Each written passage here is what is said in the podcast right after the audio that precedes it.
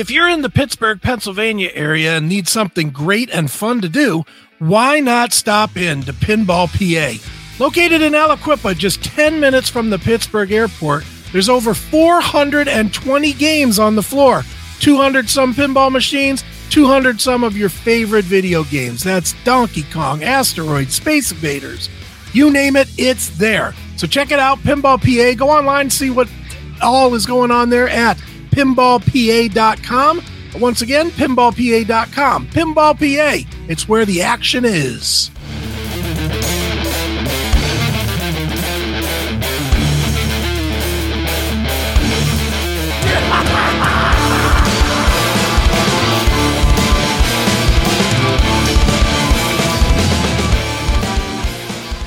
It is Chris Akin Presents right here on chrisakin.net and Heavy Metal Television. And joining me today to talk about an album that I'm going to be honest, I never thought I was going to see. I thought this band had called it a day, but they have not. They are back and they have put out arguably the best release they have done to date. The new release is called Eyes of Oblivion. It's out on April 1st. It is the band The Hellacopters. And joining me to talk about it is the vocalist and the guitarist. It is uh, Mr. Nicke Andersson. Nick, how are you, man? I'm good. How are you? I'm good, man. Well, man, like like I said, it's uh it is a very pleasant surprise that you are back and recording. I I mean, I had seen that you were doing some shows, uh, you know, four or five years ago, but I didn't hear that there was new music being recorded and that you had gone that far coming bringing it back. So why don't we start there and maybe tell us a little bit about, you know, what led you to bringing the Hellacopters back after what 15 years away? Well, we we broke up in 2008 for uh, quite a few reasons, but um, I I thought there and then that you break up and that's it. Otherwise, you take a break or, you know. Sure. Uh, so that's what we did. And I think it, here in Sweden, it took about a year and they asked us for a reunion show. And I was thinking, isn't that ridiculous? We just broke up. You know, let us be broken up here. Right. and uh, and we kept getting offers. And then I guess time passed and, you know, water under the bridge older, slightly wiser, maybe. You know? Right. And um, and then someone mentioned. I mean, I don't even remember which order of of you know and. Mm-hmm. Things happen, but but I think someone mentioned that oh hey next year there's going to be 20 years since you put out the first album. Okay. So then we said, well, let's try that. Uh, the offer was uh, extremely good hard to say no to, but it was also very important for me and everyone else that if we're gonna do this, it has to be at least as good as it was before we broke up, but sure. preferably better. Uh, and it's being a music fan, you you know that's kind of tricky. Right, I, sure. I do, I, I do see myself as a music fan before I see myself as a musician. So you know, it, you, you're always kind of disappointed when you see reunions, aren't you? Yeah, I mean, that is true. so we thought we have to work hard to make this work, and and we put a lot of work into it. And then when we did in 2016 for that one show in Sweden, uh, it was kind of mind blowing to see how much people seem to have missed us. Sure, and and that that was a, a it was a really touching feeling, you know, right? Because that and that made us like, wow, maybe we should play some more. So we okay. kind of took it day, you know, one day at a time, and you know, see how if it still felt good, and it did. And we played some more shows, and then we started talking about, you know, if we're gonna do this, are we gonna be a, a nostalgia act? Because the songs are getting older by the day, and and um, so then somewhere, you know, the year after, maybe we started talking about should we perhaps record a new album? So we, we started thinking about it and we met up for sessions here and there, but we didn't make an announcement because we wanted to work in private, in peace, sure. you know. So, and then now we're here. Sure, definitely. Well, when you when you did get back to writing and and, and recording, a lot of times when bands do that after a long time away, you know, everybody changes. You go off, you do other things, you record other music, you live life differently. A yeah. lot of times it's hard to get back together and find that old chemistry that you had previously. Was it like that for you, or did it come together pretty much right away? I think musically it felt pretty good. Uh, I mean, I think that's one of the great things about um, playing with uh, together with people is that sometimes it's just the the you know the people playing together that makes the band. You know, it doesn't mm-hmm. matter if you write songs um, the same as I did.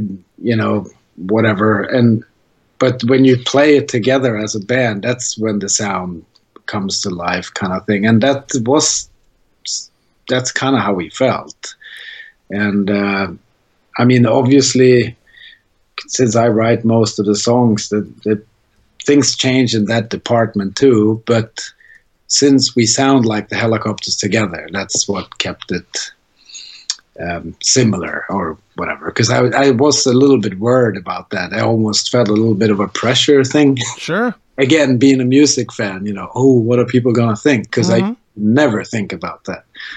Right. I did that for the first time in my life, and that that feeling I didn't like. So. I, so eventually I, I could put that aside and just focus on us, you know. Sure.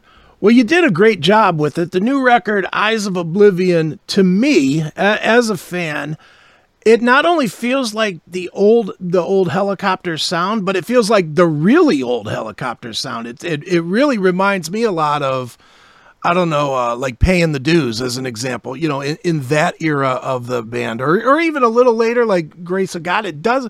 I, will I'll just tell you, uh, uh straight up, I I didn't love rock and rock and roll is dead. I thought that was kind of where you guys were.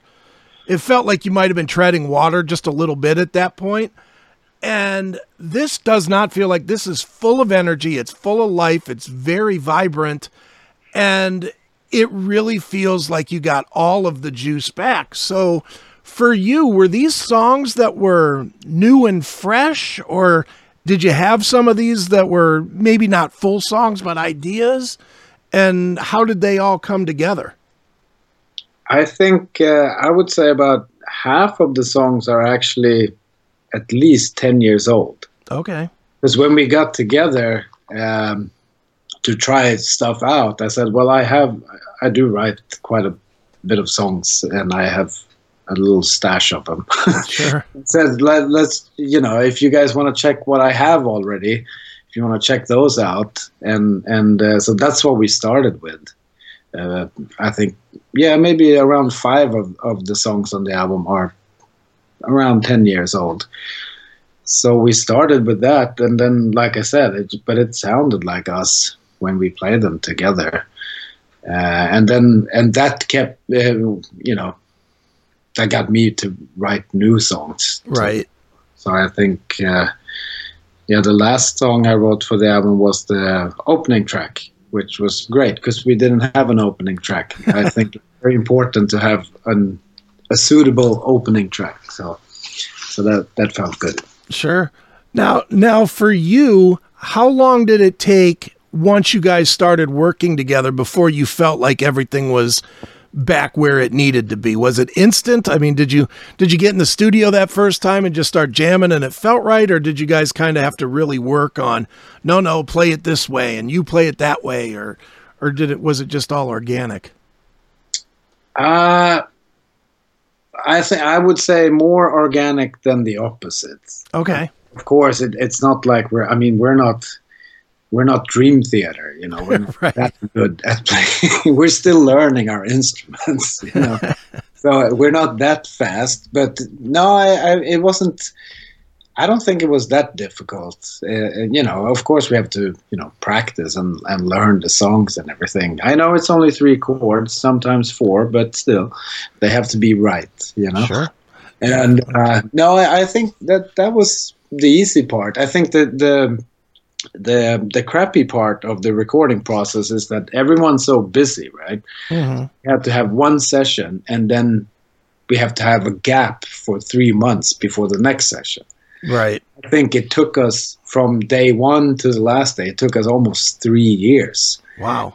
I mean, effective studio time was probably two or three weeks if you just add up the hours. But it was, um, and that I will never do again because that's Right. not how you make a record, in my opinion. But we uh, this time we had to do it that way. Sure. W- was that in part due to the pandemic and you just couldn't get together?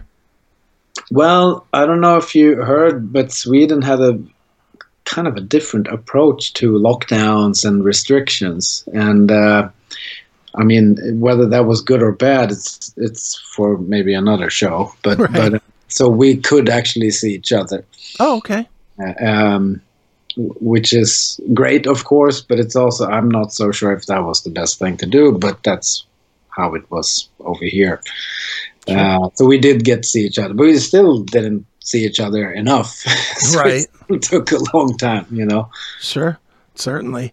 Well, um, one thing that you did that you guys have done most of your careers, you worked with uh, Chips Kiesbye to, to produce once again. And it almost seems to me like he's kind of almost like another member of the band because you've worked with them for a lot, a lot of records. You know, what, what did he add this time? And what is it about him that makes, makes you so willing to rely on him to guide you with your recording? It is funny because the first time we recorded with him was, was in 2000 for High Visibility. And I remember back then, you know, being young and a little cocky, and I was like, I, I didn't understand some of his input, which I totally do now. I mean, there was one, parts of one song where he asked us, "So why does this riff go here for eight bars?" And the answer was like, "Uh, because it's cool." And then he was like, "Take it off." Right. Why? You know, it's Right. almost a little hurt, you know. But I, I think I learned pretty pretty fast from him how, what parts to, you know, get rid of. Because uh, I mean, I think we both, uh, both me and him, think about the songs. Um, the essence of, of of the song should be there. The rest is just, you know, if you want to do. Uh, I mean, I love uh, southern rock and, and extremely lengthy guitar solos. But that works live, not Sure. on a record. Right. So, so I kind of learned that. So I think he actually produced uh, produced us less and less by the albums because I already I, I was kind of self producing sure. um, so, but it's also he's really good. He's never he's never overly enthusiastic, which is funny because that keeps your feet on the ground. Right. Never gonna tell you, "Hey man, that was awesome." He has never said that, but he has always uh, also never said it sucks. Right. Uh, and he's very good at um, keeping things together. I'm a little, you know, I, I'm not so good at that. You know, he, he keeps notes, keeps notes and of everything, and and he knows what's missing, and you know, so he's really good at that. But I, I mean, for this album, we actually I co-produced it with him. Okay. It was after a while. I was like, I can't take the back seat here because I'm looking at the kick drum, and that kick drum is mic'd very strange to me. Okay. So- right. Certainly, man. Well, well, um, Nick. One of the things that I think has always been one of the best aspects of your releases of your albums is that none of them are overly long. You know, I think too many musicians try to pack 90 or 80 minutes into a into a release and I think, you know, almost universally that gets boring by the end of a release. I love the fact that you kind of do more concise song, you know, concise records and and certainly Eyes of Oblivion is that was it 35 minutes or something which is which is the perfect length.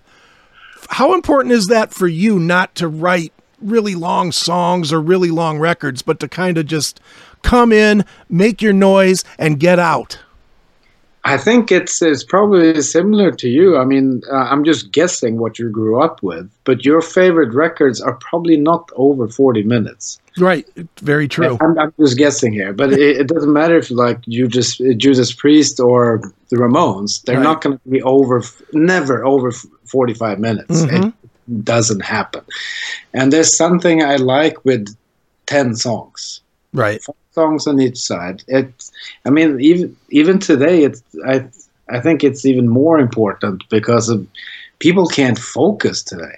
True. There's so much information going on. So I say if you if you put an album out and you have 16 songs that spans for like 90 minutes, like you said, how on earth are you gonna keep people's focus right. for, for that long?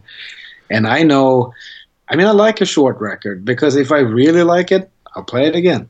Right, exactly. You just flip it back over and go one more time. Exactly. And hopefully that doesn't bother you. And, eh, you know, and if it doesn't, that means it's a good record. Sure. So I, I do like short. Well, I don't even call it short. It's other people calling it. Sure. yeah. Who compares it to? I mean, didn't it all start with the CD in the like late 80s, early 90s? The album got so long that I think I have albums at home that I haven't heard the last songs on them. Sure. No, you're, you're right. no, you're right. And, you know, you mentioned Dream Theater before. You know, your albums are like the length of one Dream Theater song, which is which is about as much as you could take of either, right? you know, it's I'm not gonna it's it's it's not my cup of tea, but sure. I'm not saying one thing is right or wrong, but for me, I like this better. Absolutely, man. Well, well, um, Nick, obviously, man, the big news for you guys right now is the inclusion of the song "By the Grace of God" in um, HBO's um, Peacemaker um, show. You know, and what a what a surprise, I guess, because normally when when bands when bands get picked to be these to, to be in these kind of movies or productions, it's almost always the big big giants. It's always the Metallicas or, or the guys that sold ten zillion records back in the back in the eighties, the Ratt or Motley Crue or whatever. Perfect the way Peacemaker did it, not only with your song, but with several of the band, like Y and T is featured in it, which is like, okay, you had to be you had to be a little deeper of a music fan to get who Y&T was or to get who the Hellacopters are. So I, yeah. so talk about that for you guys, man. How did how did you guys get included in it and were you surprised that that you did get into such a high budget, you know, production? Well, the, the thing is, uh, I still haven't seen it. Uh, I didn't actually. Well, here's when it aired. Then we heard about it. Okay and then I was like, oh, okay, what was this? I don't remember this. And then our manager told us, you actually said yes to this, but this that must have been like two years ago. okay. Sometimes how long it takes. I had totally forgotten that we said okay to it, and I was like, oh, that's cool. And uh, obviously, I thought some of the other bands were were very funny, uh, and. Um, no, so I, I I was a little bit surprised because I had totally forgotten about it, and I think when they asked me, because I was um, the main songwriter of the song, I think what the the question I got, they're doing this uh, comic uh, thing, and I was like, okay, it's like superhero thing. Yeah, all right, that sounds good. I think that's how I said it. And then it turned out to be something that people really enjoy. I, I think I have to check it out. Sure, absolutely, man. Well, m- moving moving back to, to the current record, Eyes of Oblivion, which once again comes out on April first. Um, I know the next single that that is going to be released is uh, "So Sorry I Could Die," which is to me is the lone curveball on the record, which is also my favorite record or my favorite song on the record. Oh, thank you. What a just a it's like the lone time that really feels different really from almost anything that you've done. So talk talk about that song, man. Um because it really at least to me it feels very different than most of your catalog. Well, I think we've always I mean, not always, but we have for for most of the albums we've tried something that's slightly different mm-hmm. to we're used to. I think on on uh, your favorite record, "Rock and Roll Is Dead."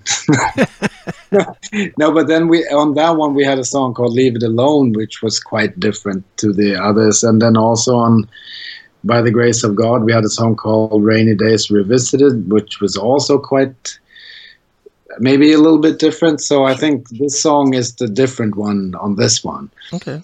I think uh, when I wrote it, I just wanted to see if I could write. Uh, I wanted some American rhythm and blues from the '60s. You know that that's, but filtered through this Swedes. right. that was kind of the idea of it, and see if it. And then when we, I showed it to the other guys, and and I think I said that here's a song that could work, but it could also not work. So mm-hmm. let's just see what happens. And and I, we we felt we thought it worked. So yeah. we'll see. But it's probably going to be one of those songs that either you like it or you not so much. Sure. Do you think it'll become a, a live staple? You think you'll play that one live a lot? I think it would be good, especially if you play a little longer set. Mm. It mm-hmm. could be a good like breather. Sure. I mean, it, it, doesn't breathe so much towards the end of it, but it's still pretty full on. I wouldn't even call it a ballad, but sure. But maybe compared to some of the other songs, know. right? Certainly. Well, well, Nick. Um, the other thing that I, I noticed on your website and I I was curious about is I saw the Riot on the Rocks whiskey, and um, you know er- everybody's going out and branding, but nothing could be more perfect for the Hellacopters brand than whiskey. I think, other than an actual helicopter. So, you know, talk talk about the whiskey, man. Uh, what what made you guys get into that that business? I think it was also through our uh, friend and manager Patrick, uh, I mean, like you said, everyone is doing something. I mean, doesn't everyone have a beard these days? Right. And, you know. So when we when he said, "I have this company that uh, that are uh, very interested in doing something together with you," and uh, they have this thing which is a cross between bourbon and American bourbon and Scotch whiskey. Right which on paper that looks like the worst idea. Mm-hmm. You know, but then they had a bottle of it that we could have uh, a little taste of, so we did. And I, I mean, I'm no expert. It's you know, I just pour some cola in it, and I'll right. no, but it was. I thought it was pretty good. I mean, I, I'm not a connoisseur at all, but okay. I thought it was all right, and the people who tried it thought it was pretty good. So so we just said, yeah, let's make it look nice and sure. Sure. No you know, and I mean, it, it's still it. It's not like making a record. I would never say that, but I guess it it doesn't hurt. Sure. I mean, I mean, I have I have some bottles of band with you know branded bottles with bands I like, so that's sure if Lemmy can do it, then maybe we can try it too. Exactly, no question. Well, well, Nick, um, for the Hellacopters, you obviously are going to have this release out in another month, um, Eyes of Oblivion. So, what are the touring plans? Are you do you have do you have touring set up for the year, or or is, is it still the world figuring out the world, or what? Oh yeah, right. At the moment, the world just got worse, but um, well, I thought we just kicked, almost kicked the pandemic, but then, then this shit happened. Right, exactly. But uh, so who, who knows? But the, the hopefully, if uh, missiles doesn't start flying, we could play some festivals during the summer. Okay. And there was actually a little talk about going over to the states in August already, which I'm keeping my fingers crossed for. But um, yeah, I mean, you know, like you said, what who knows these days? Right. But you you can hope. yeah, we can hope, and it literally changes minute to minute. So I guess yeah. you won't know until right right when it's about time to go, right? Yeah, exactly. But but uh, that sounded like a good plan. So we'll see if that happens. If not in August, then not too soon after that. I hope. Sure. Now, last thing, um, Nick, um, over here, well, at least the way I understand it, and again, this is me being here only. So I understand that the way the Hellacopters are perceived in Sweden is very much the same way the Foo Fighters are here in the United States, like just a good, solid rock and roll band. You know, not not not reinventing the wheel because there's really no need to reinvent the wheel. You know, it's just good, clean rock and roll. For you, do do you a, do you like that comparison? And B, why do you think that it is that the Hellacopters have not broken out bigger internationally outside of outside of Europe? Oh, there's so many reasons for that. Uh, I think um, I mean, to be to be realistic, uh, in order to break America, uh, you have to literally live there, touring. True. Because it's such a big country, and that's how you break America. You tour there, and if you do that, then you can't tour over here. So it's a little right part. And I don't know. I, I I'm not sure if I can't speak for the other guys, but maybe we're also not rock star material. I have no idea. you know, it's also a lot of luck. Sure. Uh, it's obviously hard work. Um, like like I said, touring there a lot. There's so many reasons, but at, but at the same time, there's been worse bands hitting it big. true, very true. You have to also remember that that is also not the reason we're doing this. Uh, although, of course, nobody would mind that. Sure. But but it, it has to. I, I think also, I think this band is not willing to make any sacrifices whatsoever, career wise, and and uh, yeah, I think that's probably yeah, one, one reason too. It's like if if I don't feel like doing anything, then I just won't do it. Right. And, and that doesn't fly well in the music industry. no, definitely doesn't these days, man. Well, I'll tell you what does fly well, Nick, is this brand new release from the Hellacopters. It's called Eyes of Oblivion. It is out April 1st. It is fantastic. I certainly recommend everybody check it out. And Nick, um, thank you so much for joining me here on Chris Akin Presents. It's been a pleasure.